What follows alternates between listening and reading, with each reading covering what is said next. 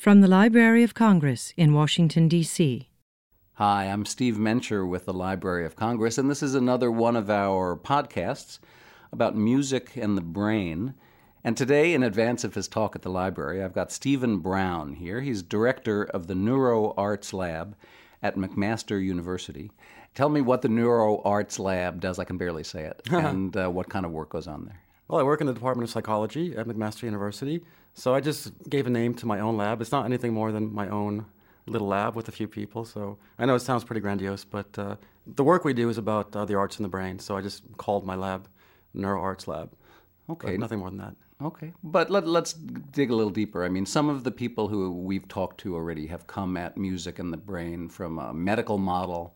Other people have come to it from uh, the idea of evolution. What's the background of the folks who work with you at the Neuro Arts Lab? Well, I guess the lab is a bit more than music. That's why I use the term arts and not neuromusic lab. So I think about music in the context of the arts more generally. And so I think I've learned quite a bit about music from studying uh, dance and language and things that relate to music. And so, for me, music is just one piece of the puzzle as far as human expressive behavior or the arts more generally. And so, yeah, I use I use brain imaging and cognitive psychology to look at aspects of music, but also the connection between music and language, music and dance, and music in uh, ceremony more more generally. So it's not just about music, but about the arts, and music is one piece of, of the umbrella that I, that we think of as, as the arts. One of the talks we had with someone a couple of weeks ago, their proposition was that music and dance, in fact, were in many ways the same. And that in some languages, in some cultures, there's no separation. It, there is no music without dance. Uh, do you follow some of that? Yeah, definitely. I mean, that's definitely very concordant with my own ideas. As far as the music dance connection, for me, it's about rhythm and about the generation of rhythm. And so for me, what we call percussion music and dance are often the same things. And I, I cite the fact that in many cultures, people attach things to their bodies that make noise. And so every time they take a step or they take a movement, they make a sound. And so they become essentially percussion musicians or percussionists while they're while they're dancing. And so we think of a drummer as being a musician, but then people who have these things attached to their bodies, they're making kind of the same kinds of sounds, the same rhythms as a, a quote musician. And so at least at the level of percussion and percussion music, for me, there's not a big distinction between uh, dance and music. That's, I'm thinking of a, a, lot of things as you're talking. I'm thinking of David Van Tieghem, whose music, whose percussion music makes me think of this, and I'm thinking of native dances Absolutely. of the Americas, Absolutely. both that, Canada and America, where people stamp and there's a bell attached to them, and all of a sudden it's it's percussion music that they're making with their dancing and with their stepping. In fact, I think you, if you look cross culturally, you see that in many cultures people attach things to their regalia as they're dancing. In addition, they, they hold drums and they hold shakers and rattles, things that make sounds as they're moving, and so their whole body becomes part of a percussion phenomenon. And just like you said, people also clap and stomp and use their own bodies. But it's very common to attach things to regalia um, as part of dance rituals that, that make sounds as people are moving. And so you become a percussionist, and so there's not really a big separation between a musician you call a percussionist and then a, a dancer who also makes the same kinds of sounds with the same rhythms as, say, a drummer who's part of the same the same ceremony. Sure, and when you say regalia, essentially you're meaning costume. The costume, yeah. yeah, exactly, the costumes that people wear. Tell me just for a second. Let, let me digress and ask you a little bit about yourself. Are you a musician? Do you Absolutely. play music? What what do you play? Piano, classical piano. That was definitely my first career aspiration was to be a classical pianist. Um, I started college as a music major only for one semester, and I kind of I saw the light that I wasn't going to be the next uh, Horowitz, and so then I went towards psychology and then eventually biology. Got my PhD sort of in, in genetics and more biological aspects. So yeah, no, I came from the music side, but I decided to do something a bit uh, sure as far as you know a career, which was you know science, um, as opposed to being a professional musician, which is you know tricky in, yeah, in this world. Absolutely, and that's a story that I've heard more than once uh, as I've talked to people about music and the brain. It's fabulous. Can you tell me just again the kind of a cliche question, but I've got to a- ask it. What's on your iPod or whatever you carry around? I don't have one. Ah, Yep. Do you do you, what do you do you listen in the airport? Do you listen when you're flying or driving or walking? I don't have or? a cell phone either. Oh, good for you. No, I, I, listen to music in the car. I, I play it. Uh-huh. For me, because of my schedule, I don't, I don't, have so much listening time, so I tend to listen to music during my commute, and so that's still CDs. I, um, I don't own an iPod. and what, what kind of music is it on your CD? It's a bit of everything because you know I teach music psychology. In in that course, I cover the whole world. I have a, a world overview of musical styles. So actually, my collection consists of all world cultures. No, I listen to everything. I mean, some you know Western classical, but then also I do research on world music. So I just came back from Taiwan a few weeks ago, and so I'm listening now to quite a bit of the Taiwanese Aboriginal music, sort of for research purposes more than just uh, for pleasure. Sure, that's fabulous. That's really great. Now, I was looking up uh, some of your work on the web. One of the things I came across was an essay that starts out by asking a question that I wouldn't necessarily have known to ask, which is how does music work? Yeah, I should have prepared you for this. I see you looking over yeah, here. I'm, I'm looking. but in in that sense, that's that's not an obvious question to, to ask, and that's obviously what, part of what you get into in the essay. How does music work? I mm. mean, does music work? Does it do something specific as you pose the question in that way? It's funny because I'm going to give a talk tonight at the library. Take home points is going to be um, that music is a prostitute. If you don't mind me saying that on on radio that music does what people want it to do. And so music sort of has its own intrinsic expressive properties. It can express sort of happiness or sadness, but it gets kind of tagged on to just about everything in society to kind of enhance those messages. And so music is kind of an enhancer of lots of other messages that are not intrinsically musical. We see it with advertising, you know, all over the place. We see music there. And so it's often used you know, in many ways, but to enhance other kinds of messages. And so music has its own little devices for expressing sort of happiness and sadness and arousal. And that gets tagged on to lots of other things for the purpose of, you know, selling things or making certain environments seem more appealing to people. And so a lot about how music works is sort of enhancing non-musical things and making them seem, you know, more appealing, more attractive to, to people. From, from religion on to, you know, consumerism. So it's pretty, it's pretty widespread if music is tacked on to messages, first of all, I start to worry a little bit that I'm being, say, sold something, whether it's a message of some kind, and, and music is doing something that I may not want it to do. Yeah, I mean, I'm, I'm editor of a book called Music and Manipulation, and it's not so much necessarily the, the pessimistic view of manipulation, but that music is used to persuade people to do certain things, whether it's you know follow a certain religious group or yeah buy things you don't want to buy.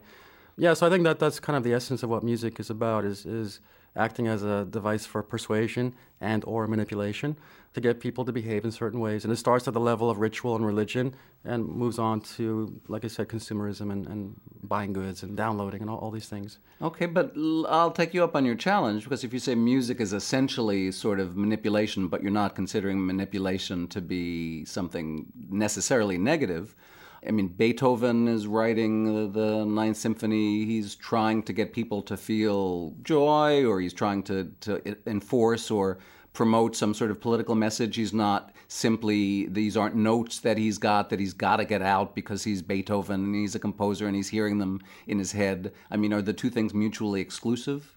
I mean, you're mentioning now classical music. And so, in many ways, classical music is perhaps the most divorced from social function. It's kind of music for its own sake. And we know in terms of the history of, of culture that this is kind of the most the most recent use of music, music for its own for its own purpose. Just going to a concert hall and doing nothing but listen to music for its own sake. That's an exception in the scheme of, of world uses of music. And so in most cultures, music is much more connected with other kinds of functions, whether it's you know the hunt or, like you say, political, economic things. And so you mentioned Beethoven, but it's probably the most exceptional case about just a guy who wants to write music for its own sake, and we go to the concert hall and listen to it just as music, separate from any other kind of, of ritual or ceremony or social function.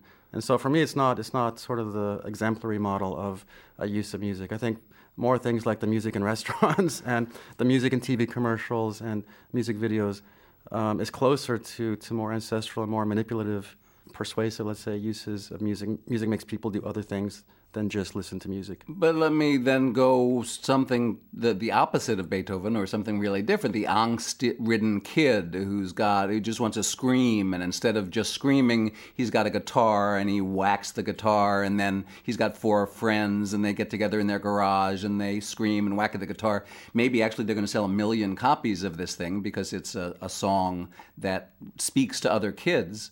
How does that fit into your scheme? I like your examples, but to me, they're, they're, they're too oriented towards the individual. And I think music is much more about the group and much more about society and not just about individual self expression. I mean, that's our view of it, and that's a more popular view of, of the arts, is that it's about self expression. But I think a more general say anthropological view is that it's about it's about the group, it's about society, about cultures, and not just about me me and my feelings and me and my angst and all that. So yes, I mean we know a lot of examples of people who you know want to express themselves, but if you think about the arts more evolutionarily, anthropologically, it's much more about, about group behaviors. And so I think about maybe church music as being a better example of sort of the roots of music than the kid in the in the garage who's uh, you know beating out some some guitar tune. Good, perfect, thanks. I mean, that helps me a lot. So let's then start a conversation, say right now in America or Canada, 2009. Give me some examples of, of, music that you're looking at, that you're studying, that's being written now, that's having some of these sort of social uses, or maybe things you're going to talk about today. If you look at TV commercials, close to 100% of TV commercials have music. That wasn't the case 50 years ago, but I think nowadays you cannot sell things without having some kind of music. And so music is there to sell things in abundance. Pretty much every restaurant you go to has some kind of music track that's supposed to be appropriate for the kind of clientele they want to they want to attract to the restaurant. And I mentioned religious music, and so that's you know very general and ancestral use of music to get people to do things in the name of their group, and then you know in this case a religious group, or you know to be obedient to gods and, and deities and all that. So no, I think it's, it's, all around us, but I think the example of going to a concert hall, like people coming to hear the quartet tonight, is sort of the exception and, and not the rule if you look cross culturally at the uses of, of music. Sure. As you're talking to me about this, it, it makes me think of Starbucks, who has gone out of their way to try to create in their coffee shops an aesthetic. They, they say this is a third place. This is not your work. It's not your home. It's Starbucks. We're going to spend a lot of money on coffee. And they bought a music label and they produce music artists that they pump into these Starbucks in order to make you think that you are actually living in this other place. It's not your home. It's not your office. It's Starbucks where James Taylor and, and the music of, of you know your youth and people who can come in and spend three and four and five dollars for coffee. All of it is, is wrapped up in, in one package. It's good that I met you because you know I don't have a, a cell phone or an iPod, and I don't drink coffee, so I wouldn't have known about this had I not met you tonight. So this, it's good to know that the Starbucks is kind of doing what I what I, am thinking. But I've never been to a Starbucks, so and I don't drink coffee, so I, I don't know about this. But I'm, I'm, happy to hear they are doing pretty much what I. Oh, absolutely. I, I, mean, they, and, and, have gone to the trouble to actually buy a music. they have a label yeah, or something? Yeah. Okay. And and produce this music that creates this societal pull is it, is it, you. Is it new music or it's just re-releases of, of, It's both, but even the new music is, is uses artists like a James Taylor. I if he's going to okay. release new music, he might wow. release it on the Starbucks label, and that might help them create this thing. So, so I understand exactly where you're coming from on this. Okay. One of the, the kind of nuggets that I read about uh, you and your uh, discussion of music and your study of music is that music elicits certain emotions from us, and, and it made me think of just the only the rudiments of this. I know, you know, when I was growing up and studying music, well, we all frown and say, well, minor scales are sad and major scales are less sad. But obviously, there's a whole world of understanding that we would need to really get, get underneath this. So, can you help this me has been a presentation a, a of the Library of Congress.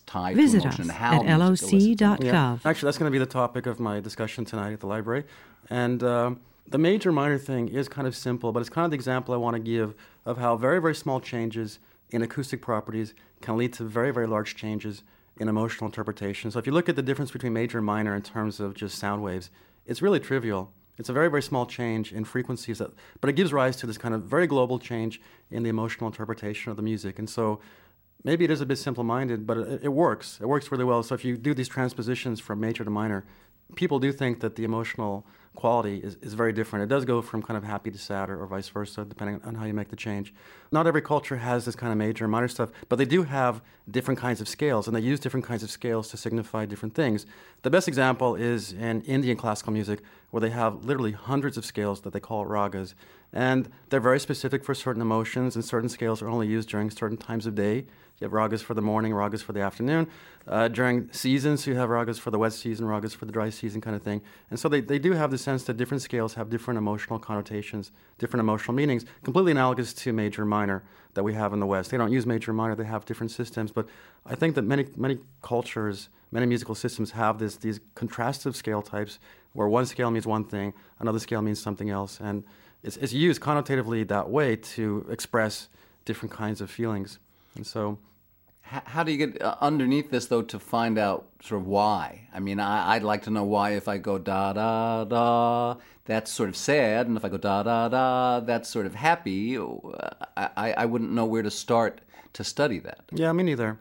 no, there aren't really good theories. I mean, the closest thing is that people think that the minor third is a bit more dissonant than the major third. And so maybe the major third is a bit clearer, you know, less dissonant. Um, the minor third maybe conveys something about roughness. That's and that's a, an acoustic theory. I don't know how that stands these days, but that's about the closest I've gotten to getting an understanding of the difference between major and minor. So it's not well understood neurologically at all, but we know that it works that way. We know that people do interpret musical pieces quite differently if they're in a major versus minor mode. So, as a scientist, you are studying this by looking at sort of the results, or you would play these things for people, you would give them a questionnaire, or how, how would you study this sort of thing? I use brain imaging, so there are a few studies looking at which brain areas are activated by major or minor pieces. There's not a really good take home story that's come from that literature yet. And so maybe one day I'll do a follow up study to some of these, but I haven't investigated that myself um, with imaging. Interesting. Now, now, just a couple of things before we go. One of them has to do with music and language, because I know that's an mm-hmm. interest of yours. What do we get from looking at music in relation to language? In other words, I sort of was picturing a Venn diagram as I was thinking about that. There's music over here and language over there, and then there's something that they both share and, and things that they don't share. Mm-hmm. How does that help us? Let's stay with the music side for a minute. How does that help us study or learn things about music? And, and then you, also language. I mean, for me, there, there's music and language kind of as abstract conceptual systems for generating meaning. And then we have speech and song, which are their, their vocal routes for externalization.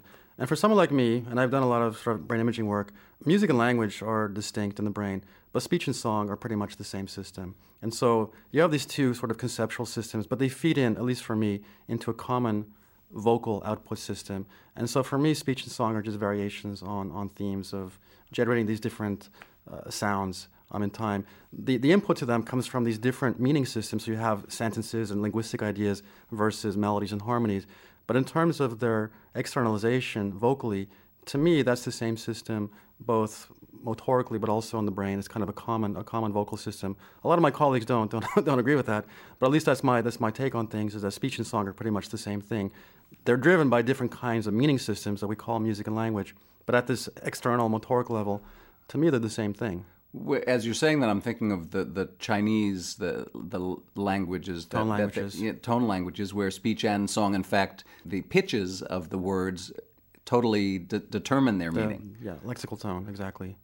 So it's not just that. If you look at the way we're speaking now, you'll see that it's quite melodic and has a lot of rhythmic properties as well. We're not we're not aware of them. We don't think about it as being a melody like music, and we don't think about it rhythmically the way we do uh, musical rhythm. But it's there in its own way. So speech has its own kind of rhythm and melody. If you look at Chinese or Cantonese, it has a sort of a different take on that um, because you have the lexical tones.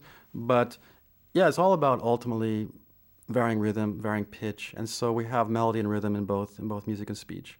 And so yeah, like I said, for me, they're really just variations on, on a common theme of generating you know these sequences with our voice. Great. Now, all right. Now, in about an hour, you're going to be talking to the crowd out there in the library. What's the one thing that you think you're going to tell them that's going to be most surprising to them today? Well, I kind of gave home my, my take home thing about music as a prostitute. I, I kind of I, no, I, I, think I think you're going to come out and say that later. It's going to be the first thing. no, I'm going to say that in my talk. I'm not okay. sure it's politically correct in the U.S. to to use that term, uh-huh. but I, I think it's about the truest thing I could say about music is that music is kind of this free for all. It can be used for whatever purpose people have in mind, and so there's really there's not good and bad music. There are good and bad uses like morally speaking, of, of music. And so I think I'll talk tonight about how I purchased some neo-Nazi music as part of some research that I was doing. At the time I bought it, it was it was illegal for me to do it, and so it was, it was a big risk. But when I listened to the music, um, musically, it was exactly the same chord sequences that you would find in the quartet music we're going to hear tonight in the concert. So it's not that there are sort of good and bad chord sequences, but there are good and bad messages that get tagged on with those chord sequences that make them either socially positive or socially negative. So music is kind of is neutral in that sense, and it is kind of a prostitute. It gets it can be used for whatever people want to be used for, and it, it does get used in that way. And so um, that's kind of my, my take on the social functions, the uses of music, is that it's it's used for everything, and people associate it in whatever way they, they think it's going to be best used for. Thanks a lot. I've been talking to Stephen Brown, the director of the Neuro Arts Lab at McMaster University. And I'm Steve Mencher for the Library of Congress. Thanks for joining us on these Music and the Brain podcasts. This has been a presentation of the Library of Congress. Visit us at loc.gov.